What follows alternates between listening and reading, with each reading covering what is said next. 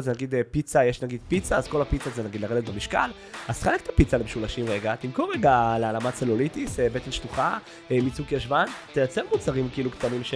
כי שם התחרות על הבעיה הספציפית יותר נמוכה, אתה אוטומטית בולט, כאילו, אתה מבין? כן, אבל זה למוצרי כניסה כאלה, מוצרי חדירה. נכון, אבל זה גם יכול להיות חלק מהמתוד של השיטה, שאתה כאילו, אתה יודע... למרות שגם כל, כן, גם כל נישה כזאת יכולה להיות גם בתוכנית ליווי פרימיום, נכון. אין לזה סוף, כאילו, אתה מבין, אז זה באמת זה, אבל זה... יש לך פחות תחרות על זה. אהלן חברים, בפרק של היום אירחתי את יהב רובין, יזם דיגיטל משוגע שעשה מיליונים גם בארץ וגם בחו"ל. דיברנו על איך בונים עסק בינלאומי, איך פורצים היום באינסטגרם וגם עושים מזה כסף, על איך בונים משפך שיווקי מנצח ואיך מנהלים משברים. יצא פרק מדהים, מפוצץ בערך, על החיים ועל העסק. יאללה מתחילים.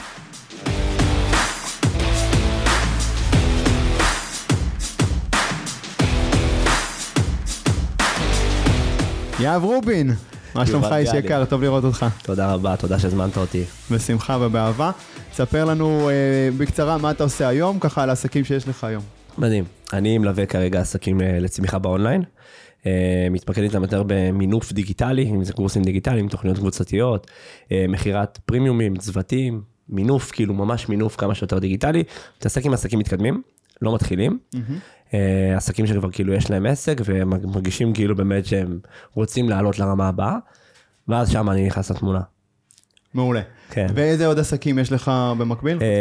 מדהים. התחלתי את השותפות שלי, כאילו נכנסתי לעולם הזה הדיגיטל, וזה אני שנה וחצי בעולם הייעוץ עסקי, נכנסתי לעולם הדיגיטל דרך, עם שותפה שלי, שהיא ארוסתי גם, עוד מעט מתחתנים, נטלי מילו, אז הרמתי כזה, הייתי מאחורי הקלעים, הפאנל גאי כזה שלה, שבונה את הפאנלים ומרים הכל ומכוון את הספינה ואיזה מוצרים ומה מוצאים וכל הדברים האלה, אז יש לי כמובן איתה. רגע, אז תסביר טיפה את המודל העסקי שם, זה בעצם, נטלי מילו זה מותג אינסטגרם, נכון? מותג אינסטגרם, שמוכר קורסים על אינסטגרם, סורי ככה על הכל מדי פעם הוא נשבר, כי אני קצת צרוד כזה, אבל... סבבה, אתה נשמע סקסי והכל טוב. לקחתי. מדהים. אז נטלי היא מותג אינסטגרם. ככה התחלנו, יצרנו הרבה קורסים על אינסטגרם, מ-2018. המודל זה מכירה של קורסים אינטרנטיים? מכירה של קורסים אינטרנטיים, נטלי לא, היא כאילו מאוד ביישנית, אז היא לא עומדת מול אנשים, היא לא נפגשת עם אנשים, כאילו זה אין שיחות ייעוץ, אין כלום שמוכר זמן, כל זה קורסים דיגיטליים ווובינרים שמוכרים תוכניות קצת יותר יקרות. שהם גם אבל דיגיטליות, 100% דיגיטליות. שגם 100% דיגיטליות. יש מנטורית, אבל שזאת לא נטלי, שהיא עושה פגישות בזום, כן. שזה גם משהו שהוא רץ. כמובן שתחת החברה של הייעוץ עסקי שלי, יש כאילו הרבה ערוצי רווח, אז כאילו שהתפתחו, וגם כל מיני פרויקטים שהם צדדיים כרגע שעדיין לא הפכו לעסקים ממש, אבל הם משהו שרצים מאחורי הקלעים. אוקיי, אבל הבנתי שיש לך גם חברה בינלאומית, נכון? היה לי. היה לך? אוקיי, זה עוד יותר מעניין, תספר מה היה שם. תספר לך. זה לקחתם את נטלי מילו והעברתם אותה לאנגלית, או שזה לא... זה בדיוק זה. זה בדיוק זה. ב-2020, היה לנו כזה שתי אנשים שאני מכיר אותם, חברים כאלה, שהם היו תותחי אי-קומרס, ממש מטורפים, הגיעו למחזורים מטורפים, כאילו של $1,000,000 בחודש, פסיכי, כאילו, ממש... ממש מטורף, אבל זה בגלל שזה היה דרופ שיפינג מעלי אקספרס, אז הכל נעלם כזה, כל הרווח נעלם ומלא צ'ארג'בקים בפייפל ופיליפינים רק על הצ'ארג'בקים כזה, וברגע שהם שמעו שאנחנו עושים כסף מקורסים דיגיטליים, אז התפתח כזה רעיון לשיתוף פעולה, הם ראו שאנחנו עושים ממש הרבה כסף בארץ עם רווחיות מטורפת, אז הם אמרו כאילו בואו נשתף פעולה, ענו כזה מפגשים לתהליך שיתוף פעולה, ופתחנו חברה שנקראת אינטרו-אלית, כאילו סתם שם, כן? אינטרו-אלית, שבעצם מוכרת רק לחול, ככה אנחנו גם לא נשאלה מה... אבל מה, גם קורסים דיגיטליים? מה שעשינו זה פשוט תרגמנו את הקורסים של נטלי, את המשפחים, לאנגלית, ומכרנו את זה לכל העולם. קורסים לפריצה באינסטגרם, זה מה שהם לומדים? התחלנו ככה, כי גילינו שאינסטגרם מתה בחול, האלגוריתם רגיש לאנגלית ברמה מטורפת, כאילו אתה תגיד את המילה גרם או אינסטה, אתה מושבת, כאילו אין משחק, כאילו, אין פה, תפתח עוד אקאונט, זה מערכות עקיפה, הפרת עוד מדיניות, עוד פעם מושבת. אוקיי, זאת אומרת, אי אפשר להגיד את המילה אינסטגרם, כאילו. אי אפשר להגיד את המילה אינסטה או גרם, אפילו אם זה בנפרד, כאילו אינסטה קידום, אתה לא יכול, אינסטה דיזיין, אתה לא יכול, אתה לא יכול להשתמש בדברים, אינסטה בוס, אתה לא יכול. יסגרו לך את החשבון פשוט. יסגרו לך, ואם אתה תילחם איתם, או תפתח עוד חשבונות, אתה בלק ליסט, כאילו אתה קרוב להחליף מחשב, כאילו, זה מרקטרים פרנואידים, אבל תשמע, זה... להחליף תעודת זהות. להחליף הכל, כל המשפחה. יש אפילו מישהי בחול שרצה, כאילו שרצה למכור חשבונות אדקראונט מחוסנים, אז היא כזה עשתה כזה, נגמר לך על קרובי משפחה, כאילו נגמר לך, הפרופילים פייסבוק מבקש. אז בוא כאילו, בוא אני, זה עד אוקיי, אז איך התגברתם על זה?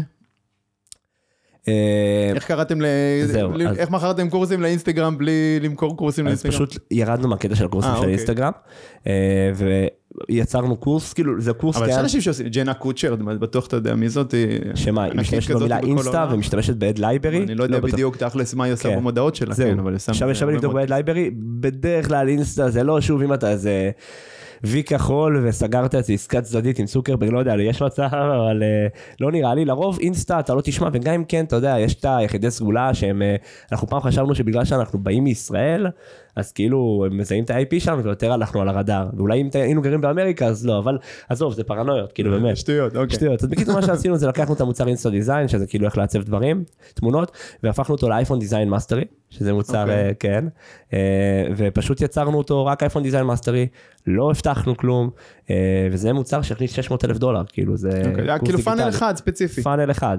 כן. אוקיי, ומה זה חייב אותך כשפתחת בעצם עסק בינלאומי? מה, תן לנו קצת השלבים, בירוקרטיה ודברים כאלה שצריך. בגדול, רואת חשבון, אתה פשוט רק אומר לה שזה משהו, זה שירות שאתה מוכר לחול, ככה שאתה לא תשלם מע"מ, מאוד חשוב. אוקיי. לא פתחנו חברה בארצות הברית, לא סלקנו עם סטרייפ וכל מיני דברים שדורשים. אוקיי. לא, סלקנו עם חברה שנקראת Gumroad, קצת פיראטי, אבל היא נותנת לכולם לסלוק, אז סבבה, מעבירים לך לפייפל, הכסף מגיע. כן, זה סבבה? זה עובר, כן, Gumroad, הם גם שיפרו את הממשק. סטרייפ זה בלגן, צריך לפתוח חברה אמריקאית, וחשבון בנק אמריקאי ודברים כאלה? בדיוק, כן, בדיוק. ואז אתה יכול באמת להתחבר להשתמשנו בקליק פאנלס, המערכת של רסל ברנסון, אבל אם אתה עם סטרייפ, אתה יכול פשוט לעשות את ה-one click upsell וזה, אנחנו לא עשינו את זה אפילו, כי היינו רק עם Gumroad, אז כאילו... אז האפסלים לא עובדים. אז זה לא אפסל בקליק. לא בקליק, בדיוק. כן, שזה קצת מבאס, אבל סבבה, כאילו אבל מה, זה באמת מחסום שאי אפשר להתגבר עליו, הקטע של סטרייפ? אני שואל כי באמת אני... היום אפשר... רציתי לעשות את זה. היום אפשר להתגבר על המחסום הזה, יש חברות ויש אנשים, יש לי חברים שכבר עשו את זה, אחד פתח חברה בהונג קונג, שותף, כי השותפות כאילו קצת, בשלב מסוים קצת... השותפות כאילו נגמרה בקטע סבבה, אני עדיין בקשר עם שניהם, אחד הפך להיות כוכב טוויטר, קופירייטר, פסיכי, 150,000 עוקבים, עושה עבודה מדהימה, השני יצר קורס של עמידת ידיים, שותפה שלו, ומטייל בעולם, ועושה כסף, ופתח חברה בהונג קונג, ועם סטרייב, והכל טוב, אני בקשר איתם, אבל אני חושב שאני והם היינו מאוד פושרים, ונטלי קצת הייתה כזה בחוץ, והווייב משותף קצת נאבד, אז החלטנו פשוט לסגור, כי זה היה כבר כאילו, אנחנו עושים מלא כסף, אבל עדיין הווייב לא שמח. וזה הקטע שכבר נטלי כבר, זה היה, שוב, אנחנו גם זוג, כן? מבחינתי הזוגיות, כאילו, אתה יודע, אני רוצה לשמור עליה, אז... ברור, אז להבין בסוף שהחיים האישיים שלנו יותר חשובים, גם מהצלחה עסקית מסוימת. כאילו, כן, צריך את השילוב הזה, כן? שיהיה ערכים דומים, כן? זה לא, אני לא אוותר על ההצלחה בשביל זוגיות, זה לא. זה לא יקרה. כאילו, הוא לא יוותר על עצמי, כאילו. ברור. כי אז מי אני בזוגיות שוויתרתי? ויתרתי ואז מי הפכתי... לא, ברור. כן, אז, אבל כן, אם זה משהו כזה, ואני רואה את זה, ואני רואה שזה פוגע, ואני רואה שזה כבר... גם הם, ואני מבין אותה, ואני מצליח להבין, אז כאילו אני אומר, טוב, בואו נפריד, הם רצו, אמרו לי, תשמע, בוא תהיה אתה מנכ"ל, בוא... אנחנו נעשה כל מה שתגיד, בוא נשנה רגע את החוקים. וזה קצת רואה שהוא ידליק אותי, אבל בסוף ירדנו את הסופי. אוקיי. וכן, והיום אני יודע שאם אתה פותח, אתה יכול לפתוח חברה בארצות הברית, או חברה בהונג קונג, ואז כאילו יש כל מיני קומבינות לדברים האלה. בארץ אתה תוכל לעשות את זה, אני יכול להיות שאם אתה תדבר עם סטרייפ כיום, אולי ייתנו לך איזה גישה, אני לא יודע, אבל... כן, לאט לאט העולם נפתח. גם רואו סבבה, כן, וגם יש לך היום עם האלמנטור, עם, אתה יודע, עם האופן, עם פאנל קיט, אז אתה גם יכול כאילו לשחק עם זה משהו פעם שלא היה, כאילו לא הכרנו אותו פעם. נכון, כן, גם אני עובד עם התוכנה הזאת, הספציפית הזאת, סבבה, אז ספרתי, נגעת בעניין הזה של לעבוד ביחד בזוגיות, עם האתגרים שזה מייצר, גם נועה אשתי עובדת איתי גם בעסק הרבה שנים, אבל זה לא בדיוק, לא כמוכם, היא כזה, אתה יודע, יותר מאחורי הקלעים, נועה, עוזרת לי בכל האדמיניסטרציה והלוגיסטיקה מאחורי הקלעים, נטלי ממש בפרונט, היא המוצר עצמו. אבל נועה, זה מה שהיא עושה? נועה, זה מה שהיא עושה, כן, ב-2017 היא צמוד, כן, מהחופשת לידה של אורי, היה הילד השלישי שלנו, אחרי החופשת לידה נכנסה לעבוד איתי בעסק. אני גם בטוח יכול לקבל ממך טיפים בנושא הזה, כי אין פה פיצוח אלוהי, אתה יודע, זה מאתגר, כן? זה מאתגר. אז אני אשמח ככה לשמוע, אני בא לך לשתף טיפים בדברים. בשמחה, אני תכף אשתף את שלי, מה שלך? תשמע, קודם כל, זמן לזוגיות, זמן אישי ביחד, שאתם לא דברים על עבודה, ואני, היה לי מאוד קשה, כי אני... לייצר הפרדה. כן, לייצר את ההפרדה הזאת, אני לפעמים רעיונות, בלילה כותב וזה, בא לך שתף, כאילו, אתה יודע, ארוסתך, אשתך עוד מעט, כאילו, אני רוצה לשתף אותה, אבל אתה יודע שכאילו יכולה להתעצבן מזה.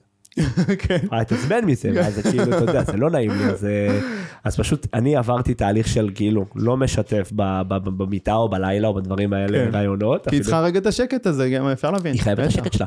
נכון, אני לא הבנתי את זה, אני כאילו, מה זה, כאילו, מה, אין פה כאילו, יש פה רעיון טורף. כן, גם אני לפעמים אוכל את הראש כבר גמורה. אתה מבין, אבל זהו, אז אתה לי ממש כאילו סוג של נאטמת בדברים האלה, וברגע שהיא נאטמת, זה היה עוד יותר כאילו מרחיק אותי, וזה היה לו הרבה טיפולים גם זוגיים, זה עד היום משהו שעובדים עליו. אוקיי, מעולה, חשוב. חשוב, לגמרי פתוחים, לגמרי אופן מיינד, כאילו מה שצריך כדי להפוך את הזוגיות הזאת לטובה, לכמה שיותר טובה.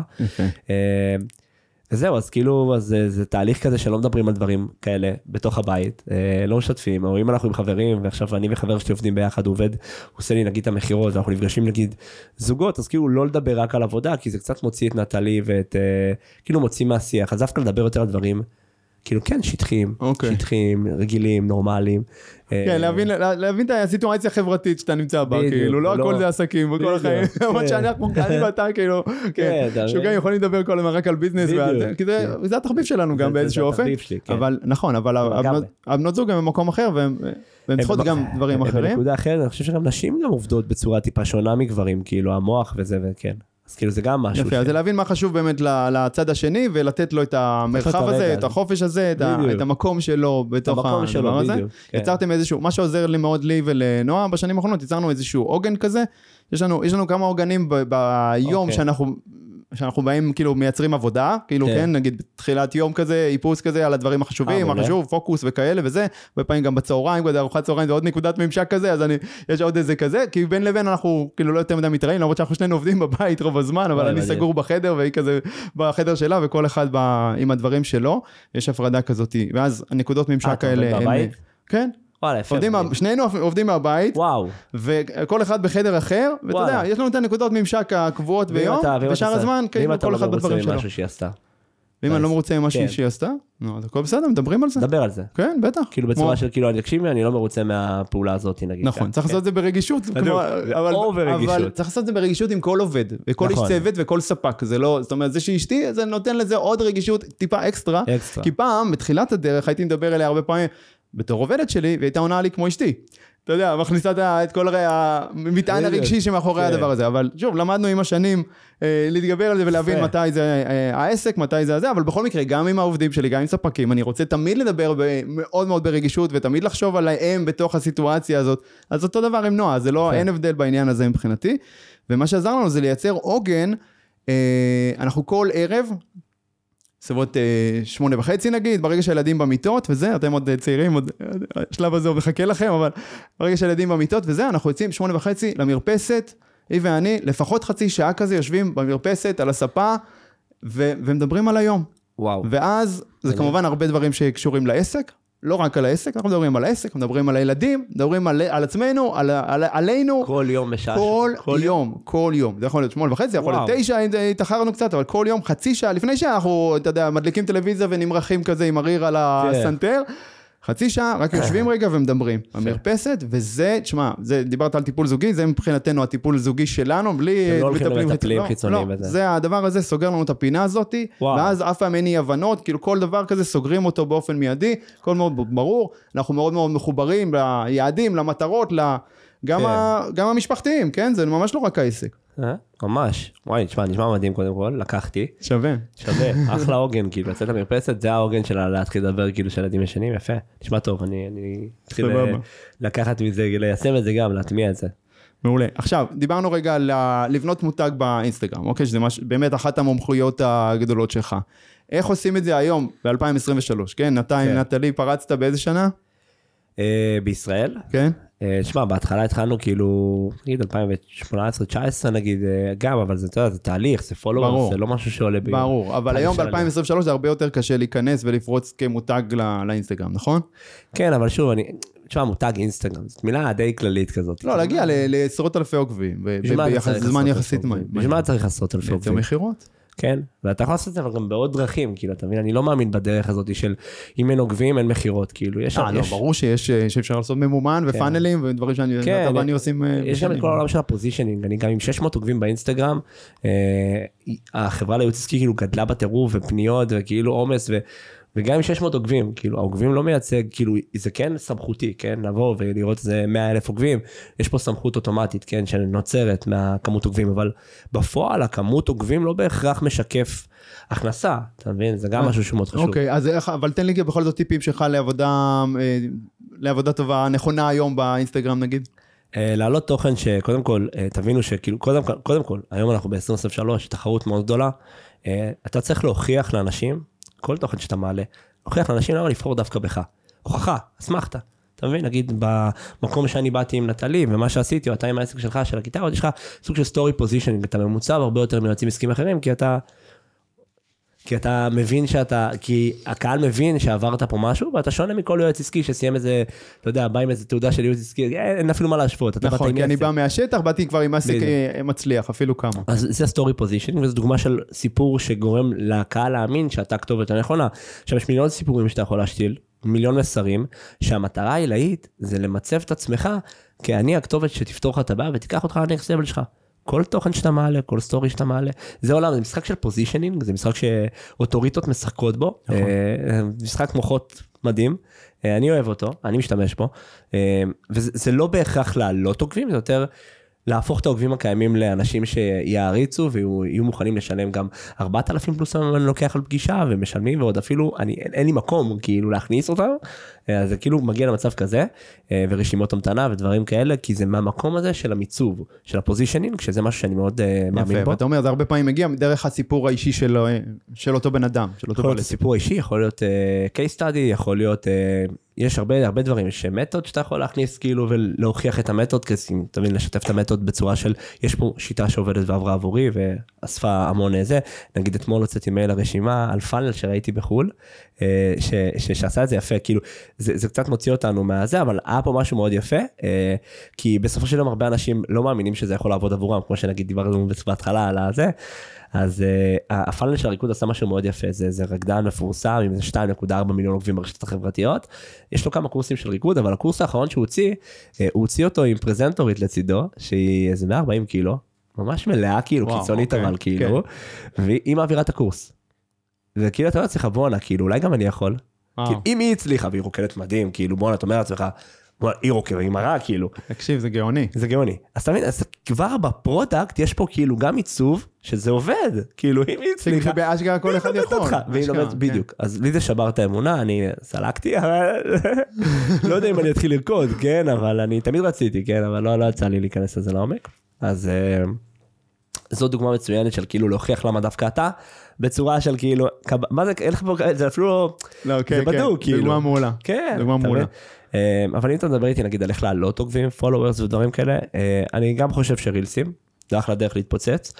היום התוכן שלה נותן ערך והטיפים פחות עובד, אנשים יותר אוהבים תוכן שכאילו אתה יודע, מעורר מחלוקות, וטיפה מייצר איזה אוהב ושותף, שאתה עושה עם איזה סיימי שלך, שאתה בא ובולט, אז כל מיני דברים כאלה, תוכן שממש מייצר סי, ולהעלות אותו, ואני כן מאמין גם לעשות בוסטים, לתת בוסט, ממומן, כן, נשקיע במומן, חבר'ה, לא מפחד מזה, לא בהכרח של מחירה ישירה, שיש לי עכשיו נגיד פאנלים שרוצים במומן, שמייצרים לקוחות משלמים כל יום, שזה אין בעיה, זה מעולה, אבל גם, כאילו אם אתה רוצה להגדיל, אם יש לך עמוד אינסטגרם שהוא ממוצב טוב, והוא יודע להפוך עוקבים ללקוחות, תשקיע על בוסטים, תעלה עוד עוקבים, ותמשיך את הרוטינה. יפה, בוסטים פשוט למה? לסרטונים שאתה רואה שמעניינים את הקהל, בשביל לייצר עוד עוקבים. בדיוק. שזה הכי בסיסי, וזה הכי קליקים, שתי קליקים כאילו, כן? כן.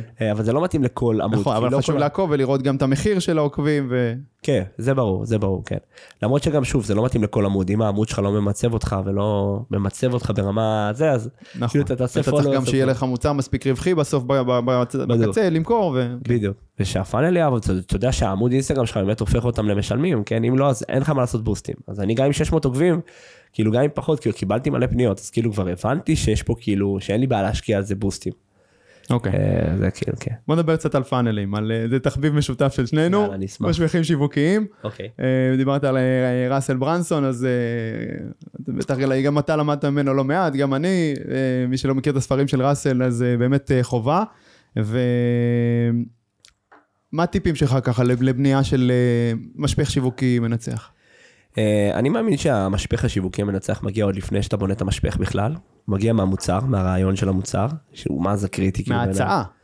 גם מההצעה, אבל עוד לפני ההצעה, ולפני שאתה עוטף הכל, זה מהמוצר עצמו. כן, שיהיה מוצר טוב. כאילו, מהרגע, מהגאפ שיש בשוק, אתה יודע, מהמקום הזה שהמוצר, כאילו, אשכרה שלו, יש פה רב מחר, שהם צריכים הישרדותיים, עונה על גאפ שלא נותן, כאילו, גאפ הכוונה שיש פער בין מה שהמתחרים נותנים למה שהקהל יכול לקבל, ואתה נותן מענה על הפער הזה. שאתה מוצא את זה צורך, קיים בשוק, שאין לו מענה, או אין לו מענה מספק. בדיוק, אתה מבין? אז זה מתחיל משם, כאילו, ואז המשפך זה עוד החלק, כאילו, פעם אני גם הייתי כזה קופי וסיפורים וזה, ונכנס וזה, אבל כאילו, אתה יודע, אתה מתחכם עסקית, אתה מבין שכאילו הכל מתחיל מהמוצר, ואתה יכול לעבוד מאוד קשה בשיווק, אם הרעיון של המוצר לא טוב. נכון. אז משהו שאני אוהב ועוד... משהו שהרבה אנשים פספסים. כן, כן, אז כאילו, מתחיל מהרעיון, אני לא שולח, אם אני עכשיו יש לי לקוחות בליווי, אני לא שולח אותם אפילו להתחיל לעשות פעולה, בלי שאני מוודא איתם שהרעיון רב מחר, בדרך כלל אני אפילו עולה איתם עליו ביחד, ואני מייצר את הדבר הזה, גם יש לזה כל מיני חוקים, כן, אבל זה משהו שהוא מאוד קריטי, כאילו שהרעיון יהיה רב מחר, שהרעיון יתפוס את תשומת לב, ידע למשוך את הקהל הנכון, קודם כל זה השלב הראשון, ואז אתה עובר למשפך. תן לי חוק אחד כזה, חוץ מזה שאמרנו למצוא צורך בשוק שאין לו מענה, תן לי עוד חוק אחד כזה שלך למצוא רעיון גדול. גם צריכים הישרדותיים, שכאילו לדעת שיש פה כאילו לא איזה nice to have, שיש פה איזה משהו שהוא קצת must to have, כן. אם אתה יכול להכניס scarcity בתוך המוצר, אקסטרה ואקסטרה ואליו. מוגבלות כלשהי, כן.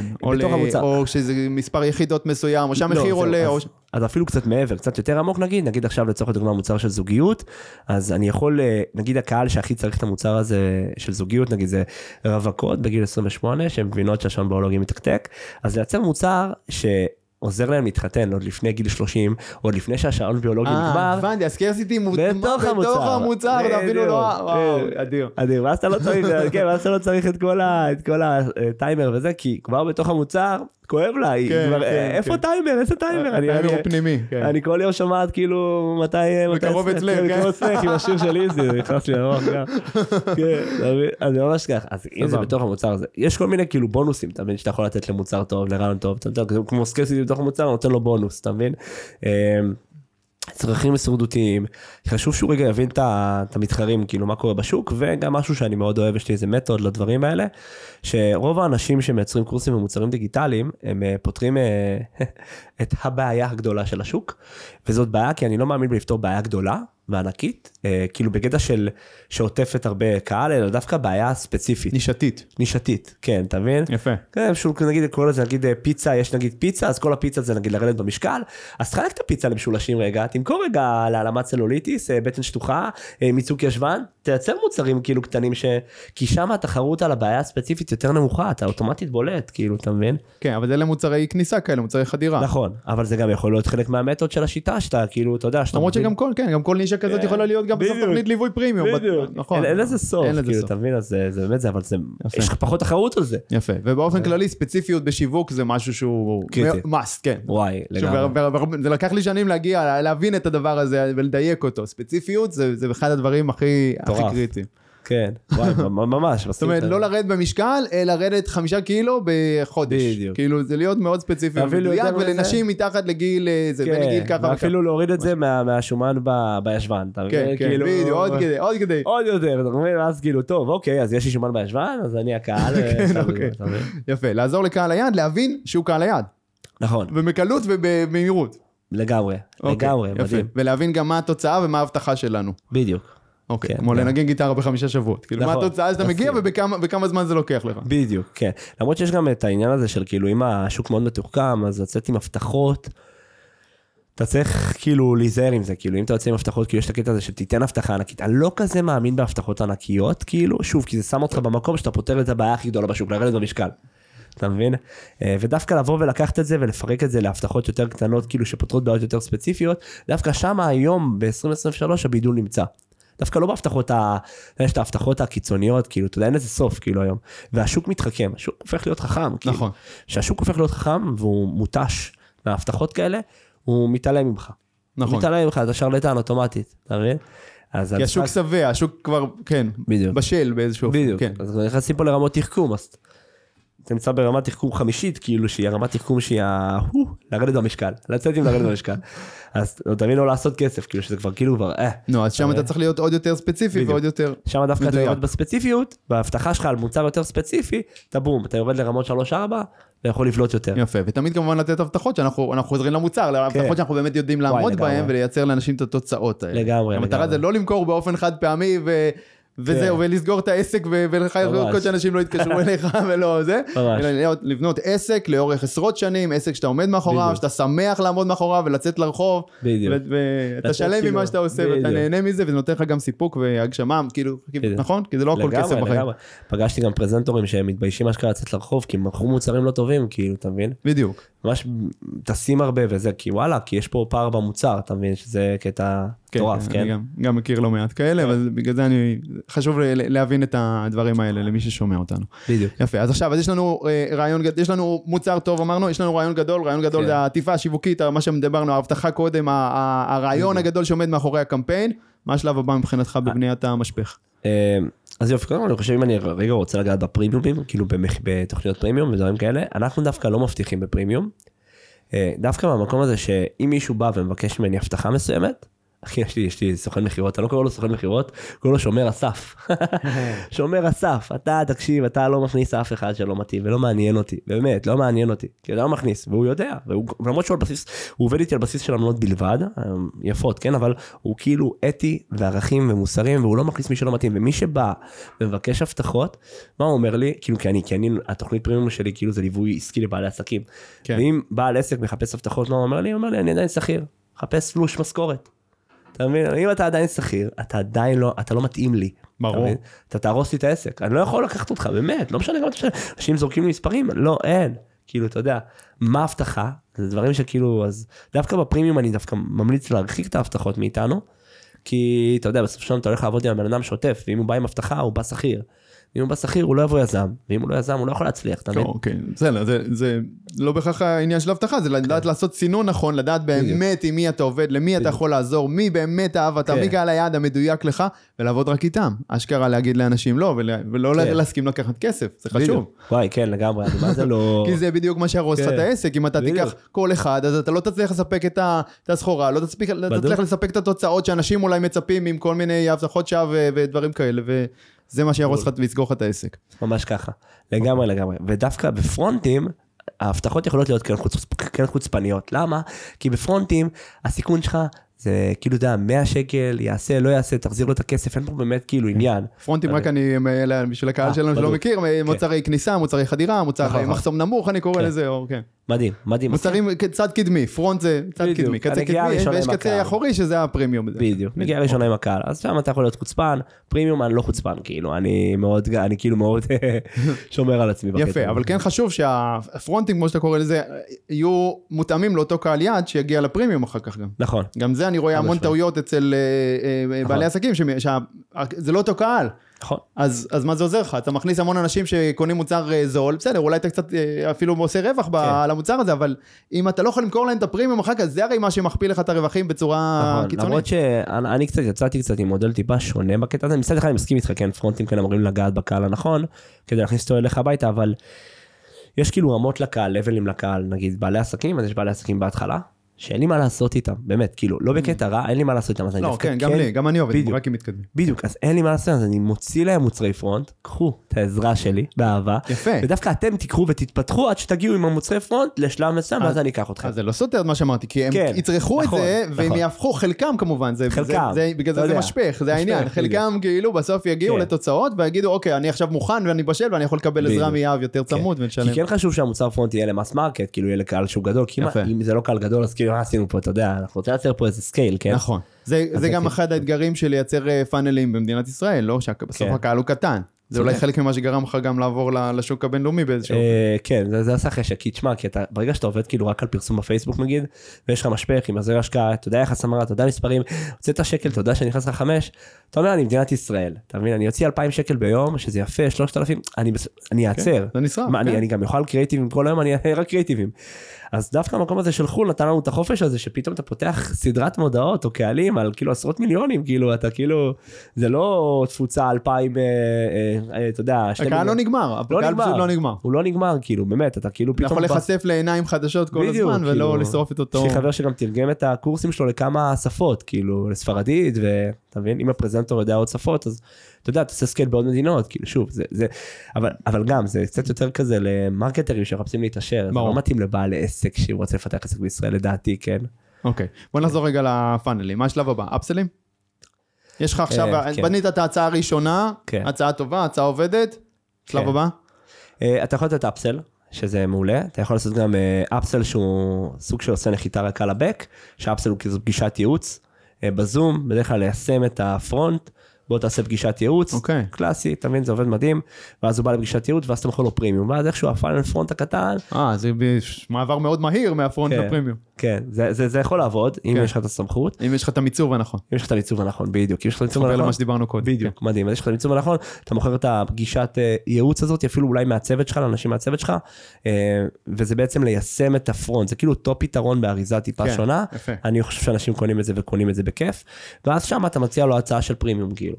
וזה מה שאנחנו עושים, זה כאילו משלב אותם, קצת מחבר את הפרונט לבק, כי לא תמיד, כאילו, אנשים מבינים איך לחבר את זה.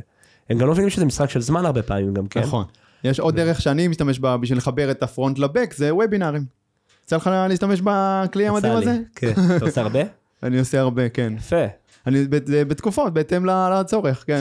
יש לי כמה עסקים שצריך, למלא את הפרימיום פה, אז עושים וובינר, שצריך זה, אבל זה מאותה קהילה של אנשים שרכשו את הפרונט, זה בדיוק העניין. מדהים, מדהים.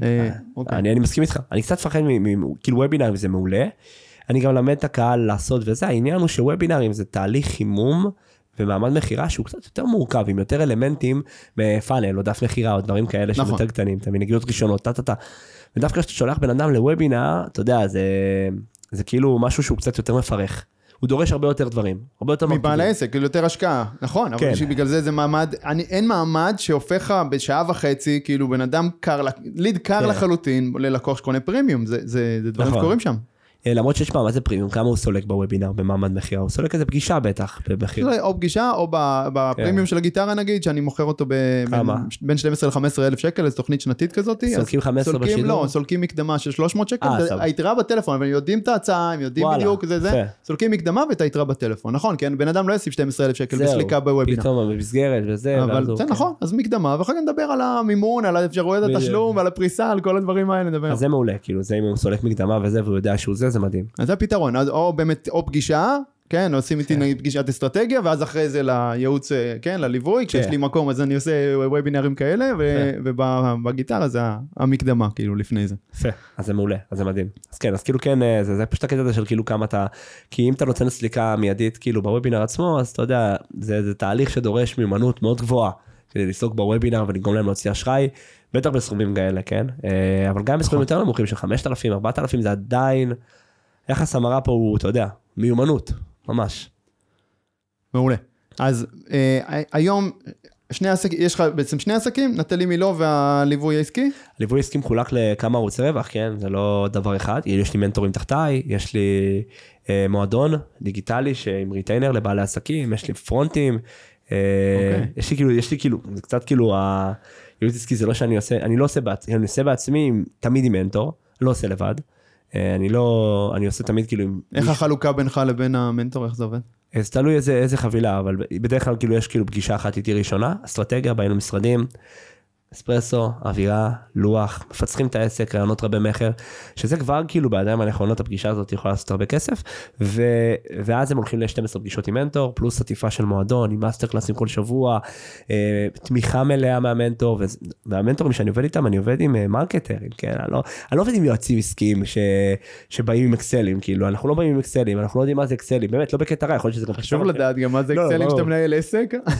כן, כן, כן ולא, כאילו. לעקוב אחרי המספרים, תשמע. לעקוב אחרי המספרים ברור, אני מסכים איתך, אבל בגלל שאנחנו מדברים פה על מוצרים דיגיטליים ואינפו פרודקט, זה מספרים לא כאלה מסובכים. נכון, זה קל להיות רווחי. פשוט מאוד גבוהה, כן, כאילו זה 1+1 שווה, עשית הרבה כסף, כאילו, כן. אפשר להוריד את זה לתשתית של אקסל ופיננסי והכל טוב, אני לא אומר שלא, אבל הספיישלטי, המומחיות שלנו, זה דווקא המשפחים, הפאנלים, הרווחיות הגדולה, הכסף הגדול, דווקא המקום הזה, והמנטורים שאני עובד איתם, הם לא יועצים עסקיים, כאילו, קלאסיים, אתה מבין, הם לא יושבים עם דף ועד, והם יושבים איתך עם דוקס, וכותבים איתך קופי, שחיזים איתך קמפיינים, מרימים איתך, זה דבר מטורף, כאילו, אתה מבין, כאילו, לבוא לישיבת קריאיטיב עם מנטור עסקי, ומרים איתך קמפיינים, ויודע להסתכל על דף מחירה, להגיד לך יחס המרה, כאילו, יודע לבנות איתך את הדברים האלה, זה לדעתי הספיישלטי שלנו בחברה להיות עסקי. יפה, אז העסק הזה בעצם הוא מאוד ממונף, אז מה אתה עושה בעצם ברוב הזמן שלך? אני תמיד עובד על מוצרים חדשים, פיתוח עסקי. יש כל מיני דברים שאני מריץ מאחורי הקלעים. כל מיני שותפויות עם אנשים? זהו, שותפויות אני עדיין לא לגמרי זה, אבל יש את זה. בדברים שלך, מה תספר לי? אתה כאילו מזהה איזשהו מוצר, אתה לא חייב לתת דוגמאות ספציפיות, אבל כאילו... יש נגיד טכנולוגיה שמאחורי הקלעים שרצה לבעלי עסקים שבקרוב יכולה להיות זה, אבל שוב, זה כל כך סרט וכל כך גדול שאני אפילו לא מעלה את זה, כי אין לזה סוף, כן? אתה יודע, זה מה שאני, כתבתי ספר, שזה משהו שכאילו, אתה יודע, שהוא מדהים, פרונטים, מוצרי פרונטים שאני מוציא לקהילה, מינוף של צוות, כל הזמן לבוא ולגייס את האנשים הנכונים ולהגדיל אותם, יש את המועדון, שהוא מועדון שהוא די סקלבילי, הוא כאילו על מנוי חודשי, אז הוא די יכול להיות, זה אז גם שמה. מנוי חודשי של תכנים דיגיטליים פשוט? מאסטר קלאס כל שבוע, תכנים דיגיטליים. זה חי? לייב, חיים, לא איתי, עם כאילו... עם אחד המנטורים בזום כזה? גם איתי, כן, אבל פעם בחודש וחצי איתי, פעם בחודש וחצי, כל המנטורים כאילו משתתפים, כל אחד, אחד על קמפיינים, אחד על קופי, אחד על פה מחירה, אחד על פאנים, אחד על זה, ממש, כאילו, הכל אנחנו חופשי סופר לארג'ים, כאילו, והכל עולה לספרי התוכן מטורפת שבתוך האתר, ויש שם גם כאילו איזה סוג של, אתה מכיר את הפלטפורמה של סקול, של סם אובנס? לא. אז יוצא משהו מדהים, כאילו, בדיוק הפתרון המושלם לבניית קהילה. שמעון מתאים, גם יוצאת אפליקציה, אז כאילו ממש, סוג של קבוצת פייסבוק. סקול זה נקרא? סקול, כן, ממש, כאילו עשה, אמר בוא נלך פשטות, כן, אז הוא כאילו עשה, גם בקרוב יצאה אפליקציה, זה כאילו סוג של קבוצת פייסבוק, פלטפורמה חברתית, שהיא כאילו מאפשרת לבנות קהילה בריטיינר, תמיד אנשים שלנו לך 90, 100 שקל, 200 שקל, ועוד מעט גם יוצאת האפליקציה, ואז יכול להיות לך גם אפליקציה, אתה יכול לראות כאילו כל מיני לשוניות, תכירו את עצמכם, תשאל שאלה באיזה נושא אתה רוצה לשאול, קלאסרום, יש לך קלנדר, אתה יכול לראות לינקים לזום, מתי על הזום הבא, על מהו, כאילו אווירה, אתה מבין, אווירה, יש לי, באמת שלקתי השראה מחבר שלי, אמרתי לך, השותף הקודם שלי, הקופירייטר, קופירייטר מטורף, כן, אז הוא פתח קהילה בטוויטר מטורפת, בזמן שהפסקנו את השיתוף פעולה, והוא הפך להיות שם דבר בחול. איזה 150,000 עוקבים בטוויטר, והוא פתח את הקהילה הזאת, ואז אמרתי, בואו, מטורף, מה עשית? ואז הוא אמר לי, זה מובן סקול, אמרתי, וואלה, $40 בחודש, צודק, קומיוניטי. סבבה, מעולה. אז מה שרציתי לשאול פה, זה איך אתה מזהה, כי אתה עושה כמה דברים, וגם אני, אנחנו יזמים, אנחנו תמיד מחפשים עוד הזדמנויות עסקיות, ועוד דברים לעשות, ואנחנו היפראקטיביים כאלה, נכון? גם אתה, אנחנו מחפשים את הדבר הבא, ועוד משהו, זה. אז א', איך מזהים, בוא נדבר רגע על איך מזהים הזדמנות עסקית חדשה, ומבינים שזה הזמן, כאילו, לפתוח עוד איזשהו ערוץ רווח, עוד איזושהי פעילות עסקית, כן? זה לא חייב להיות עסק חדש, אבל עוד איזושהי פעילות עסקית, ואיך עושים את זה? בלי לאבד פוקוס, במה שכבר קיים. אז בואו נכנסים לעולם האקוסיסטם, שאני מאוד מאמין בו. קודם כל זה מעגל האקוסיסטם, שהוא תמיד מראה לך מה הצעד הבא בעצם. מעגל האקוסיסטם אומר דבר כזה, יש לי עסק, יש אותי כאילו, אוקיי? אני צריך להוציא כל מיני מוצרים או ערוצי רווח חדשים, רק אם אני יודע שהערוץ רווח החדש יכול להוביל לעוד דבר בעסק. נגיד לצורך דוגמה המועדון, מחמם אותם... שזה מתחבר לאחד הדברים הקיימים. זה מעגל, כן. אני לא אקפוץ לנישה שונה, לא בלבל הזה, לא בשלב הזה של החיים, לא יקפוץ לנישה שונה, זה פשוט מוציא מפוקוס מטורף, אני מכיר אנשים כאלה שכאילו פתחו 5 חברות וכאילו מסתובבים עם זה, ואחי, בוא נראה לרווחיות רגע, כמה אתה מכניס, כאילו איפה השקעות, איפה זה, אתה רואה שאין כלום, אתה רואה שזה סתם על הדף, כאילו, כדי למצב את עצמך, אז עושים, פתחתי 5 חברות כדי למשוך צעירים מבולבלים שרוצים לפתוח, מי רוצים לפתוח, כאילו, באמת, לא בקטרה, אבל 5 חברות ונהל 5 חברות, שאתה מנכ"ל, CEO, בכל חברה, זה איפה אתה נעלם, ועשיתי את זה, והיה לנו חברה שפתחנו בעבר של ניהול עמודי אינסטגרם, שנקראת קליק ברנד, וגם שם יצרנו תוצאות מטורפות, כאילו, בהכנסות, אבל המוצר נעלם לנו, אתה מבין? וכי אני לא הייתי שם, הייתי מאחורי הקלעים, אתה מבין? אבל זה פחות מאמין בשיטה הזאת, מאמין שאם אתה פותח חברה, אתה חייב להיות ה-CEO בתור התחלה, ואתה לא עושה את זה עד שאתה לא יודע שאתה ממוצע עם מנכ"ל קיים בחברה הפעילה שלך. אז הכל חייב להשתלם באקוסיסטם, כל ערוץ רווח שאני פותח, הוא חלק מהאקוסיסטם של הליווי העסקי, בעיניי. אוקיי. כן. אז זה מאוד חשוב, וזה משאיר אותך בפוקוס. משאיר אותי בפוקוס. אבל איפה השלב שבו אתה מבין, כאילו, אוקיי, הדבר הקודם עובד, ועכשיו אני פנוי, גם במיינד, כאילו, לעבור לדבר הבא. איך מזהים את הנקודה הקריטית הזאת? כי אם עושים את זה מוקדם מדי, אז הקודם נשבר. כן. גם מניסיון, אני בטוח שזה ככה גם לך. אתה עובר לפעמים מוקדם מדי, עוזב את הענף הקודם, והוא עוד לא מספיק חזק, כן. תשמע, קודם כל יש פה גם את העניין של המיומנויות, של כמה זמן לוקח על להרים כל דבר, אני מאוד מאמין במהירות ביצוע, כן? אם משהו... כן, מאוד, כאילו, אני מבחינתי אעזוב איכות, רגע, אתה בהתחלה, קפוץ למים, תבדוק, אולי יש לי... קודם כל תעשה, קודם כל נמכור, בוא נבין שמישהו רוצה לקנות את הדבר הזה, לפני שאנחנו משקיעים בו שבועות, חודשים, שנים, כן. תקשיב, זה ממש ככה, זה משגע אותי, כאילו... גם לפעמים אני קצת יוצא חוצפן, לפעמים יש אנשים שבאים אליי כאילו בעלי משפחות והכל, ואני כאילו בא להם עם תאריכים מוקדמים מדי, בשביל מירות ביצוע, אבל אני גם מאוד מתחשב. שזה הם באים אלינו, שקבל גם את הביטה בתחת. נכון, לגמרי, כאילו, אני גם מסביר את זה תמיד, כאילו, תבין, אחי, את המירות ביצוע, אתה תנוח על זירי הדפנה, במומנטום שלך, אתה תאבד אותו. חבל. אז זה מאוד חשוב. אז יכול להיות שזה גם מכניס אותי למקום של מאוד אסל אגרסיבי, שדווקא האיזון, יש לי כאילו כל מיני רוטינות לאיזון בחיים, אבל זה דוחף אותך, כן? מאוד דוחף אותך מהירות ביצוע, גם אותי בתור פרזנטור, דוחף. אז איך אני יודע מה השלב הבא, מה ערוץ רווח הבא לאקוסיסטם? אז קודם כל לדעת שמה שאתה עושה כרגע עובד לך, כן? אתה לא תפתח עוד ערוץ רווח אם הערוץ רווח הנוכחי לא מכניס כסף, כן? קודם כל הוא מכניס כסף. אתה יודע שאתה פרזנטור, אתה יודע שיש לך קהילה, אוקיי? כי אם יש לך קהילה רק, אתה תוכל להבין שאתה יכול לפתוח עוד ערוץ רווח עליהם, אוקיי? ומשם זה מגיע, כאילו זה סוג של מעגל כזה, ולא כל ערוץ רווח חייב להיות, יכול להיות גם איזה פרונט חדש גם, שהוא יכול לרוץ אוטומטית על קמפיינים, ולהכניס כמה רווחיות מסוימת, ולגייס לקוחות, ולהיות חלק מהפאנל. יפה. תבין, ולהבין את התמונה השלמה והכוללת, ולא להסתכל על כל פאנל ועל כל מוצר, רק בתור כאילו, בדיוק. בפני עצמו. בדיוק. לבד. בדיוק. זה חשוב.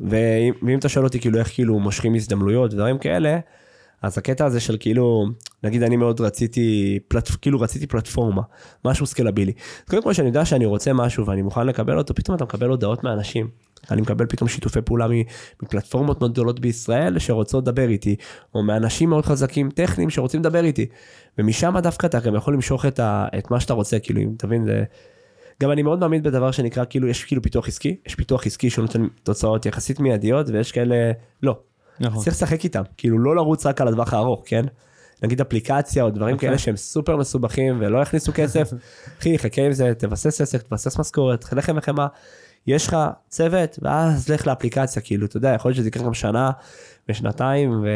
יפה, אני גם מדבר על זה הרבה, לייצר איזון, אוקיי? זה לא, גם אתה לא יכול כל הזמן להיות רק בכאן ועכשיו, כי אז לא יהיה לך עתיד. בדיוק. אז גם לייצר כל יום משהו מאוד מאוד משמעותי, שמייצר לך רווח, בין אם זה בטווח המיידי, כן. או בטווח הארוך. אבל, כאילו, איזון בין שני הדברים האלה. לגמרי. אז זה ממש חשוב, כאילו, כן? אז תמיד יש לך פרויקטים, כאילו, שאתה בונה קדימה, ותמיד יש לך גם דברים שמכניסים כסף כאן ועכשיו. בדיוק.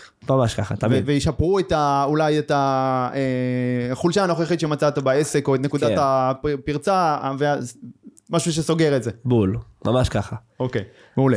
אז הזכרת לפני רגע איזונים, שאתה, עם כל העומס הזה של החיים היזמיים והעסקיים, הפודקאסט הזה עושה קודם כל על החיים ועל העסק, כן, עושה קודם כל בשילוב של עסק מצליח, ניהול עסק מצליח, עם חיים אישיים, נוחים, שלבים ורגועים, אז דבר איתי על האיזונים האלה שאתה מייצר לעצמך. זהו, אז קודם כל אני באופי שלי מאוד מכור לעבודה. מכור, כאילו, לא יודע, לא מגדיר את זה עבודה אפילו, אני מגדיר את זה כיף. זה כיף, כן, זה כיף, אני נהנה מזה, כאילו, אנשים אומרים לי, אתה עובד הרבה? אני לא עובד הרבה, אני, תבין? וזה גם למה עם רוב החברים שלי אני עושה כסף, כי אני, רוב החיים שלי זה, אז אני מעדיף לעשות כסף עם חברי ילדות או דברים כאלה, כי אם לא, אנחנו פשוט לא בקשר. אז בוא נעשה כסף ביחד. אז אני עובד, כאילו, עם שתי חברים מאוד טובים שלי, בעסק, החברה. שזה טוב ולא טוב, אבל לאור המצב שזה הדרך היחידה לשמור על קשר גם במקום מסוים, אז מאוד טוב, מאוד מקדם, מאוד שומר על קשר. אוקיי, מעולה.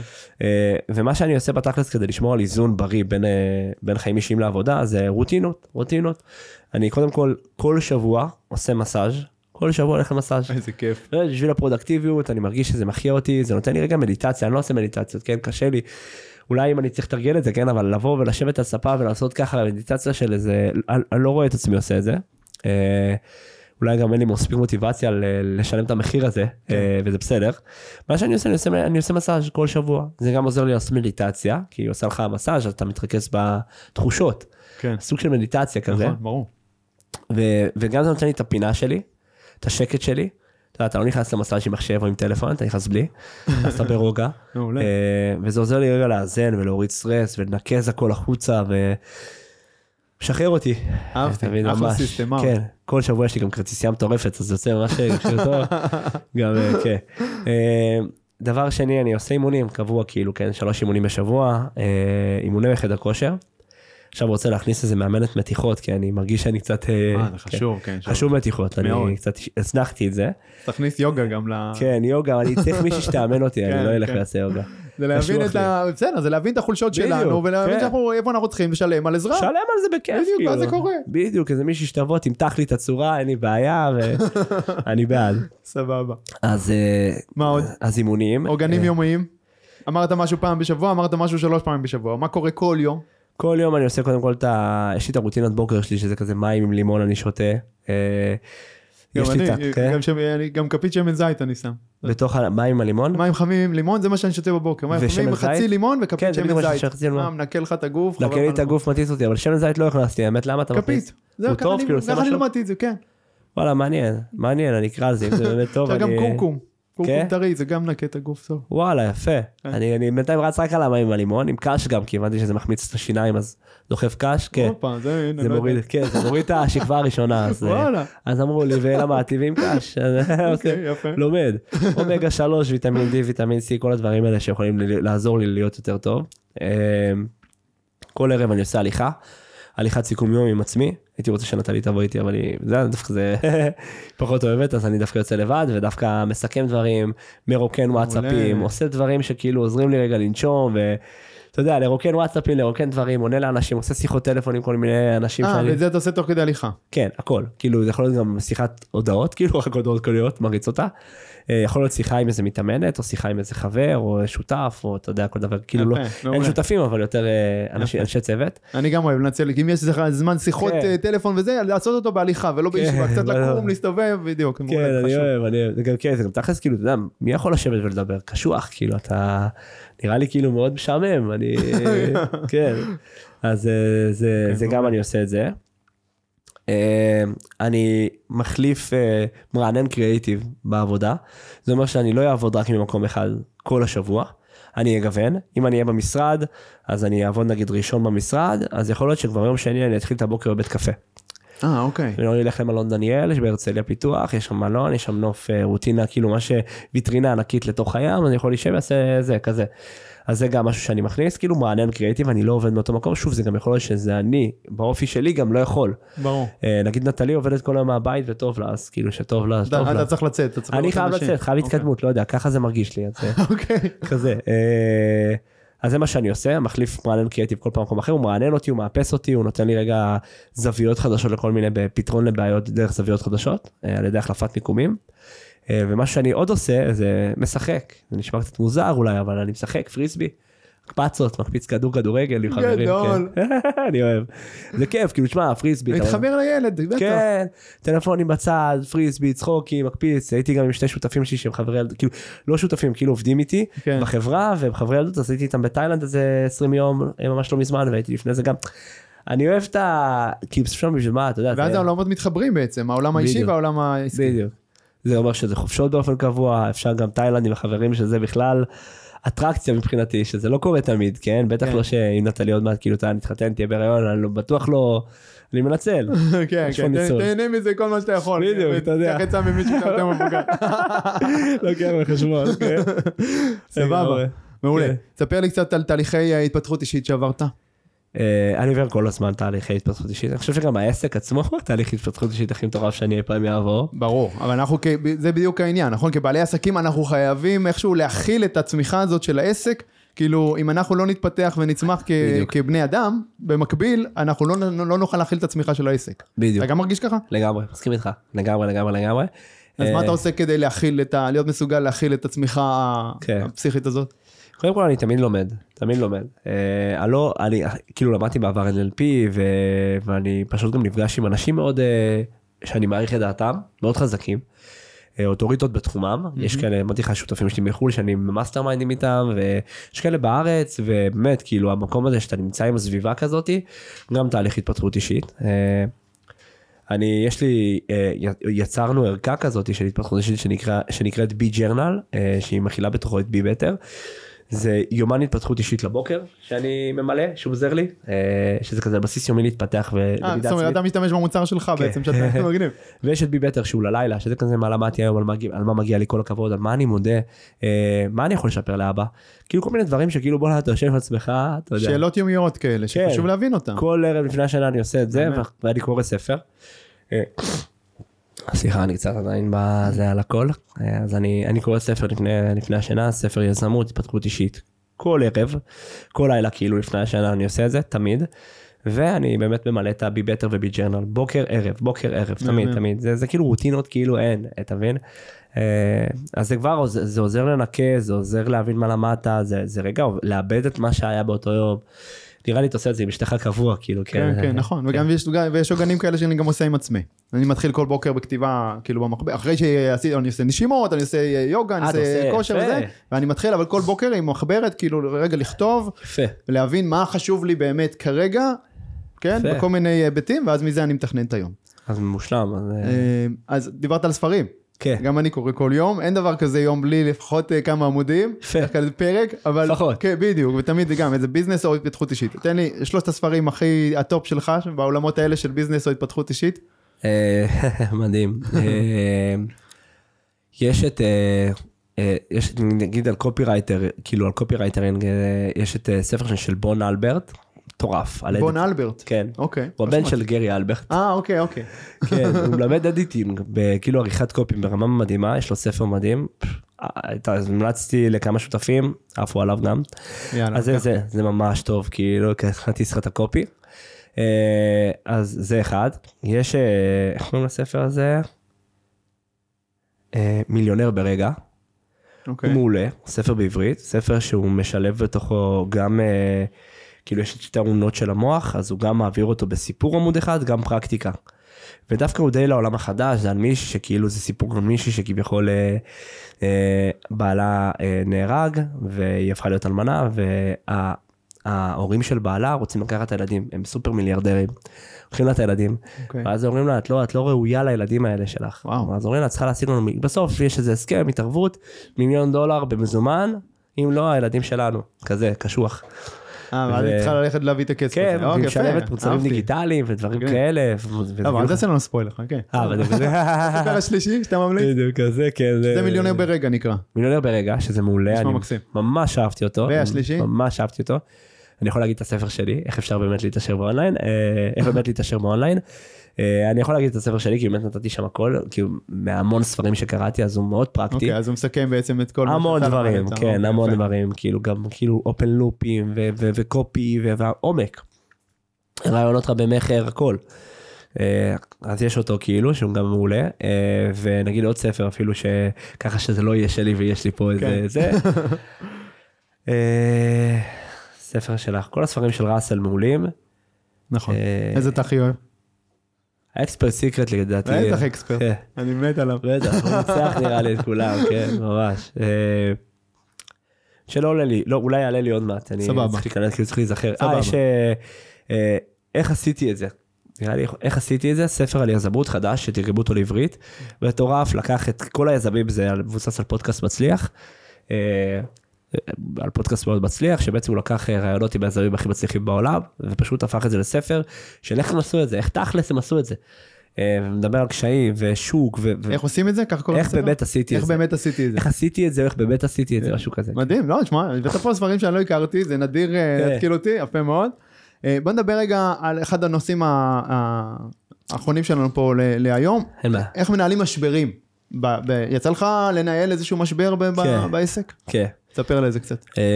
קודם כל, משברים, לדעתי, גם חבר התייעץ איתי לא מזמן, גם מרצה מאוד גדול לזה, והתייעץ איתי, אמר לי מה לעשות עם איזה אתגר שהיה לו איזה משבר בעסק. ומאחורי כל משבר עומד בן אדם, אוקיי? לפעמים אנחנו שוכחים את זה, שכל משבר הוא בסופו של יום אנשים, הוא מורכב מאנשים. כן. ואני מאוד מאמין של... אל תתייחס לזה, כאילו זה משבר, אין בעיה, אבל בוא רגע תרים את הטלפון, דבר עם בן אדם, כאילו מה אם תקשורת בין אישי טיפה, בוא נפצח את זה, יודע מה, המשבר הזה יכול להוביל להחזר כספי, אז תעשה החזר כספי, כאילו זה לפעמים נגמר בקלות, אם אתה מבין שיש פה אנשים שאתה צריך לדבר איתם. שזה או לקוח, או ספק, או שותף. או לקוח, או ספק, או לקח לי... היה לי איזה מישהי שכאילו היא נכנסה לליווי עסקי שלנו, והיא חשבה שאנחנו עובדים בשבילה בליווי עסקי. היא חשבה שהיא הבוס, ואנחנו עובדים, כאילו אנחנו... עכשיו, עזוב את היחס המזלזל, שזה סבבה, לא נעים והכל טוב, אנחנו לא נכנסים פה עם אגו, אבל אנחנו עדיין ניתן לה את השירות הכי טוב, אבל מה? היא כבר, זה התחיל להגזים, היא התחילה להגזים כבר, כאילו, זה כאילו, היא כאילו בשיחות, כאילו, תעשה לי את זה, והמנטור עושה לה, והיא הולכת, כאילו, אתה יודע, לעשות כל מיני דברים עם עצמה. אז פשוט פלטנו אותה החוצה, בהכי טוב בעולם, אמרנו, תקשיב, זה פחות מתאים וזה, וכאילו תקשורת, כאילו, אם זה משבר שמשהו קרה, נגיד, תקשורת, פולט החוצה. תן לי דוגמה למשבר שאתה עברת באחד עסקים. אם בא לך לשתף. כן, היה משבר מאוד גדול, ששם לא היה אפשר לדבר האמת. ב-2019 נראה לי, עשינו שיתוף פעולה עם איזה אושייה, שיתוף פעולה על איזה קורס דיגיטלי, פעם אני באמת אמרתי לך, אני באתי מעולם המרקטינג וההתעשרות כאילו, כן? זה היה למצוא רעיון ענק ופשוט לעוף עליו ופרסום ולעשות מלא כסף. אז מצאתי איזו אושייה, ויצרנו ביחד איזה קורס כזה איתה ועם נטלי, נטלי עוד לא הייתה שם דבר, וזה היה כזה איך להיות מובילת דעת קהל. חלום רטוב של כל ילדה, אמרנו בוא נגשים, על ידי קורס דיגיטלי, עשינו את זה, קורס שיצר מאות אלפי שקלים, הבעיה הייתה שהמתחרים שרצו לנישה הזאת, ואני הכרתי את אחד המתחרים, לא, אני חושב ששיחת טלפון הייתה יכולה לסיים את זה בטוב, אבל הוא ישר הלך על צורה מאוד אגרסיבית, הוא מאוד קינה, נראה לי מזה שעשינו את זה עם מישהו אחר, לא יודע מה קרה שם, הלך על דביעה. עכשיו לא דביעה קלה, דביעה קשה, הוא שילם 16,000 שקל לעורך דין, אמר לו אני רוצה לסגור. של מה, הפרת זכויות יוצרים? הפרת זכויות יוצרים, העתיקו אותנו את הקורס וזה דברים הזויים. עכשיו זה ברור שזה לא נכון. כן, שברור שאין פה קינן. אבל 16,000 שקל אתה משלם לבן אדם, לעורך דין, קודם כל אתה מפרק, אתה כאילו, אתה בתור יהיה, כאילו יכול, לא קיבלתי דברים כאלה בעבר, כן? דביעות, כאילו, אתה יודע, דביעה על 300,000 שקל, לסגור את העסק, דברים כאלה, קשוח, הלך, ועכשיו הוא טבע גם את השותפה החדשה, ואת נטלי, שלח לה כאילו מכתבים הביתה, לכולם שלח מכתבים הביתה, ככה. וזה משהו, וואלה, שקודם כל מאוד גרם לי להיות כאילו, לקחת אחריות, ולהיות כאילו ממש בחוסר נעימות, כאילו, יש מצב מתוח בין כולם. מה עשית? כל הרבה אימונים להתמודד עם זה, ניסיתי לדבר איתו, תגיד לו, תשמע, כאילו אתה רציני, כאילו, בהתחלה זה כאילו, תגיד לי, אתה מסתלבט, ואז כאילו אתה מבין שהוא לא מסתלבט, אז אתה אומר, בוא נדבר, כאילו, אז הוא לא דיבר, למרות שעכשיו הוא מנסה, כאילו, אתה יודע, עזוב, אבל אני לא יכול, אני סלחתי, כן, אני לא כועס בכלל, אבל בסוף כאילו, הלכתי לעורך דין, שילמתי גם איזה 20,000 שקל, כי הייתי גם באיזה סטרס מסוים, והעורך דין כאילו מה שתגיד אני משלם, אז הוא גם נתן הצעה כנראה גבוהה, למרות שהוא נראה לי, לא האמין שאני אגיד כן, אמרתי כן, בסוף זה נסגר כאילו כן, והכל טוב, כי לא היה באמת על מה, אבל עדיין, להגיד לך איך התמודדתי עם המשבר הזה, לא, אז אמרת, קודם כל עשית הרבה אימונים כדי להוריד את הסטרס, נכון? כי כשאתה מעביר את הסטרס לגוף כדרך האימונים, אז הוא יוצא מהמוח באיזשהו אופן, נכון? מלא ריצות וזה, פתאום הוא משחרר אותך, כן. אז זה מה שעשיתי, וזה עזר לי מאוד. וניסית כן לפתור ולדבר עם הבן אדם בצורה הגיונית. ניסיתי, הוא לא הצליח. לא, הלך באיזה יום הסכם בעניין הזה, אבל... כן, ודווקא מהמקום הזה, עם השותפה זה לא המשיך. זה היה מאוד לטובה, כי השותפה הזאת הייתה, שוב, היא יזמית מדהימה, אבל בתור שותפה, היא סוג של חתולת רחוב כזאת, היא יותר כזה מסתדרת לבד, בשותפות משותפת, היא קצת הייתה מאוד... אז זה היה מעולה, כי משם הגיעה השותפות לחול. יפה, אז יפה. זה משבר שהופך להזדמנות. בדיוק. יפה. וזה מתחיל מה... אהבתי, הדבר הראשון שאמרת ששאלת לך על המשבר הזה, שלקחת אחריות. כן. זה משהו שאני מלמד אותו הרבה, מדבר עליו הרבה. מדהים. קודם כל לקחת אחריות, כי הדבר היחיד שאנחנו יכולים לשנות, או הבן אדם היחיד שאנחנו יכולים לשנות בכל סיטואציה, זה רק אנחנו בעצמנו. אז זה מה שהוביל ככה כנראה בין המשבר על הזה להזדמנות, ככה גם אני עובד. זה בדיוק, כאילו ממש ככה, לקחתי אחריות, ואם לא הייתי לוקח, כנראה שלא יודע, איך זה, לא יודע איך הייתי מסתדר בכלל בחיים. יפה, מעולה. שתי שאלות אחרונות, יאב. אני איתך. תסתכל 10 שנים קדימה, אוקיי, מה היעד הגדול, מה המטרה הגדולה, או החלום, שיגרום לך להסתכל בעוד 10 שנים, אחורה, כאילו לחזור להיום, להגיד בוא נע, הצלחתי בגדול, עשיתי את זה. כאילו, סוג של מה החזון שלי ל10 שלה? כן, מה יגרום לך כאילו לעמוד עוד 10 שנים, עוד 10 שנים, להסתכל אחורה, להגיד וואו, הצלחתי אותה. אוקיי, האמת שמאוד הייתי רוצה, גם זה מקום של מאוד שוקה, כן? לפתוח סוג של קרן הון סיכון כזאת, לבעלי עסקים, יזמים, יש להם את כל מה שהם צריכים, לעטוף אותם, להזהיר אותם על רעיונות. עסקים קטנים? אני לא יודע אם קטנים, או כאילו כנראה שזה יהיה כאילו, כן, כאלה קטנים, כי היום זה עד 5 מיליון שקל בשנה נראה לי קטן, עכשיו אפילו, וגם אז זה נראה לי בינוני וזה. אז לא חברות ענק, לא. עסקים קטנים, שהם יבואו למקום שלי, שאני אוכל להשקיע בהם, לעטוף אותם, לדייק אותם, להזהיר אותם מכל מיני מקומות, ולקחת אחוזים, כמובן, מהעסק. יש לי גם חלום כזה, אולי נדבר על זה. וואלה, מעניין. עושים משהו ביחד. ממש, כן, חלום גדול מאוד, אני פשוט ממש הייתי רוצה שזה יקרה, אני פשוט לא, אני יודע שאני אפתח כישורים ליעד העתידי שיוכל להתמודד עם הדבר הזה, כרגע אני לא במקום הזה, כן? יפה, מדהים, מדהים, מדהים, מדהים, התודעה שלך כאילו מאוד גבוהה, כבוד, שאלה האחרונה, בואו נעשה את זה הפוך, תסתכל אחורה רגע על יעד הצעיר יותר, אוקיי, אני קראתי קצת את הביוגרפיה שלך, שהייתה שליח, ורגע לפני הפריצה, ועם כל הבאסה, ועם כל הזה, מה אתה אומר לאותו בחור צעיר הזה, שהוא ככה בתחילת הדרך, והוא, כל החוסר ביטחון, וכל מה שקשור, וכל הבאסה, וכל מה שעובר עליו. לא יודע אם הוא היה מאמין לי משהו כזה, אבל הייתי אומר לו שהכל יהיה בסדר, וגם האלה שכביכול, אתה יודע, כי יכול להיות שליח בגיל כזה שהייתי בו, זה היה גם כאילו סוג של זה, וחטפתי אלבונות מכל מיני, כן, דווקא להגיד שהכל טוב, כאילו אני תמיד הייתי בן אדם מאוד מאופק ומאוד צנוע, לא הייתי מהאלה של, אתה תגיד לי משהו, אני לרוב לא יבוא ויעקוץ בחזרה, אני דווקא אקח נשימה, אז דווקא כאילו הכל טוב, כאילו הייתי נותן לעצמי את הביטחון שהכל טוב, למרות שהיה לי גם אז איכשהו את הביטחון הזה, כאילו... מה, תגיד לו משהו, דבר אליו, אתה יכול לחשוב, נניח שאני יאהב בין 20 ו... של אז? 25 נראה לי. סבבה, מה אתה אומר לי? משפט אחד, תן לי ככה. אבל מעניין, אתה אומר שהכל יהיה טוב, כן, אבל או תמשיך לתת בראש, או... תן לי איזה טיפ, תן לי איזה עצה, מה כדאי לעשות? עצה, אוקיי. כאילו, אתה יודע, זה יותר הכיוון הזה של... משהו שמאוד עשיתי גם בעבר, זה כאילו מאוד, כאילו זה, שמרתי על הלחם והחמה בתור שליח, ופיתחתי עסק במקביל, שנתן לי את הפריבילגיה לטעות. אתה מבין? שזה משהו שהוא מעולה. כי עלתה לך פרנסה בעצם. היה לי לחם וחמה. לא שמיים וארץ, אבל שלם חשבונות, זה בסדר. אוקיי. אז דווקא המקום... אבל אז היה לך מגרש משחקים שיכולת לעשות בו ניסיונות. בדיוק. עסקים זה ניסוי וטעייה בסוף, אז אנחנו צריכים שיהיה לנו את המרחב הזה, לשחק. ממש. אז היה לי את המקום לשחק, כאילו, שזה משהו שאין היום להרבה עסקים.